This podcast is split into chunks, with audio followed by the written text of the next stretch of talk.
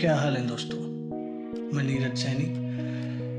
और इस नए एपिसोड में मैं लाया हूँ आपके लिए दुष्यंत कुमार की एक और खूबसूरत गज़ल, जिसका नाम है, कहा तो तय था चरागा हर एक घर के लिए।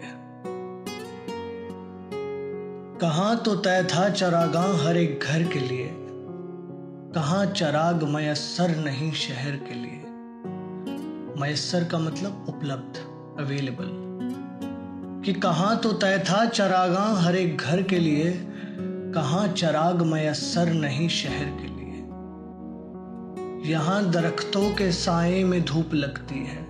दरख्त मतलब पेड़। यहाँ दरख्तों के साए में धूप लगती है। चलो यहाँ से चलें और उम्र भर के लिए।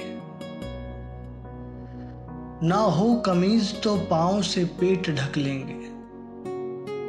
ना हो कमीज तो पाँव से पेट ढक लेंगे। ये लोग कितने मुनासिब हैं इस सफ़र के लिए। कहा तो तय था चरागा हर एक घर के लिए। कहा चराग मयसर नहीं शहर के लिए। खुदा नहीं, ना सही। आदमी का ख्वाब सही। खुदा नहीं, ना सही, आदमी का ख्वाब सही, कोई हसीन नज़ारा तो है नज़र के लिए। वो मुतमईन है।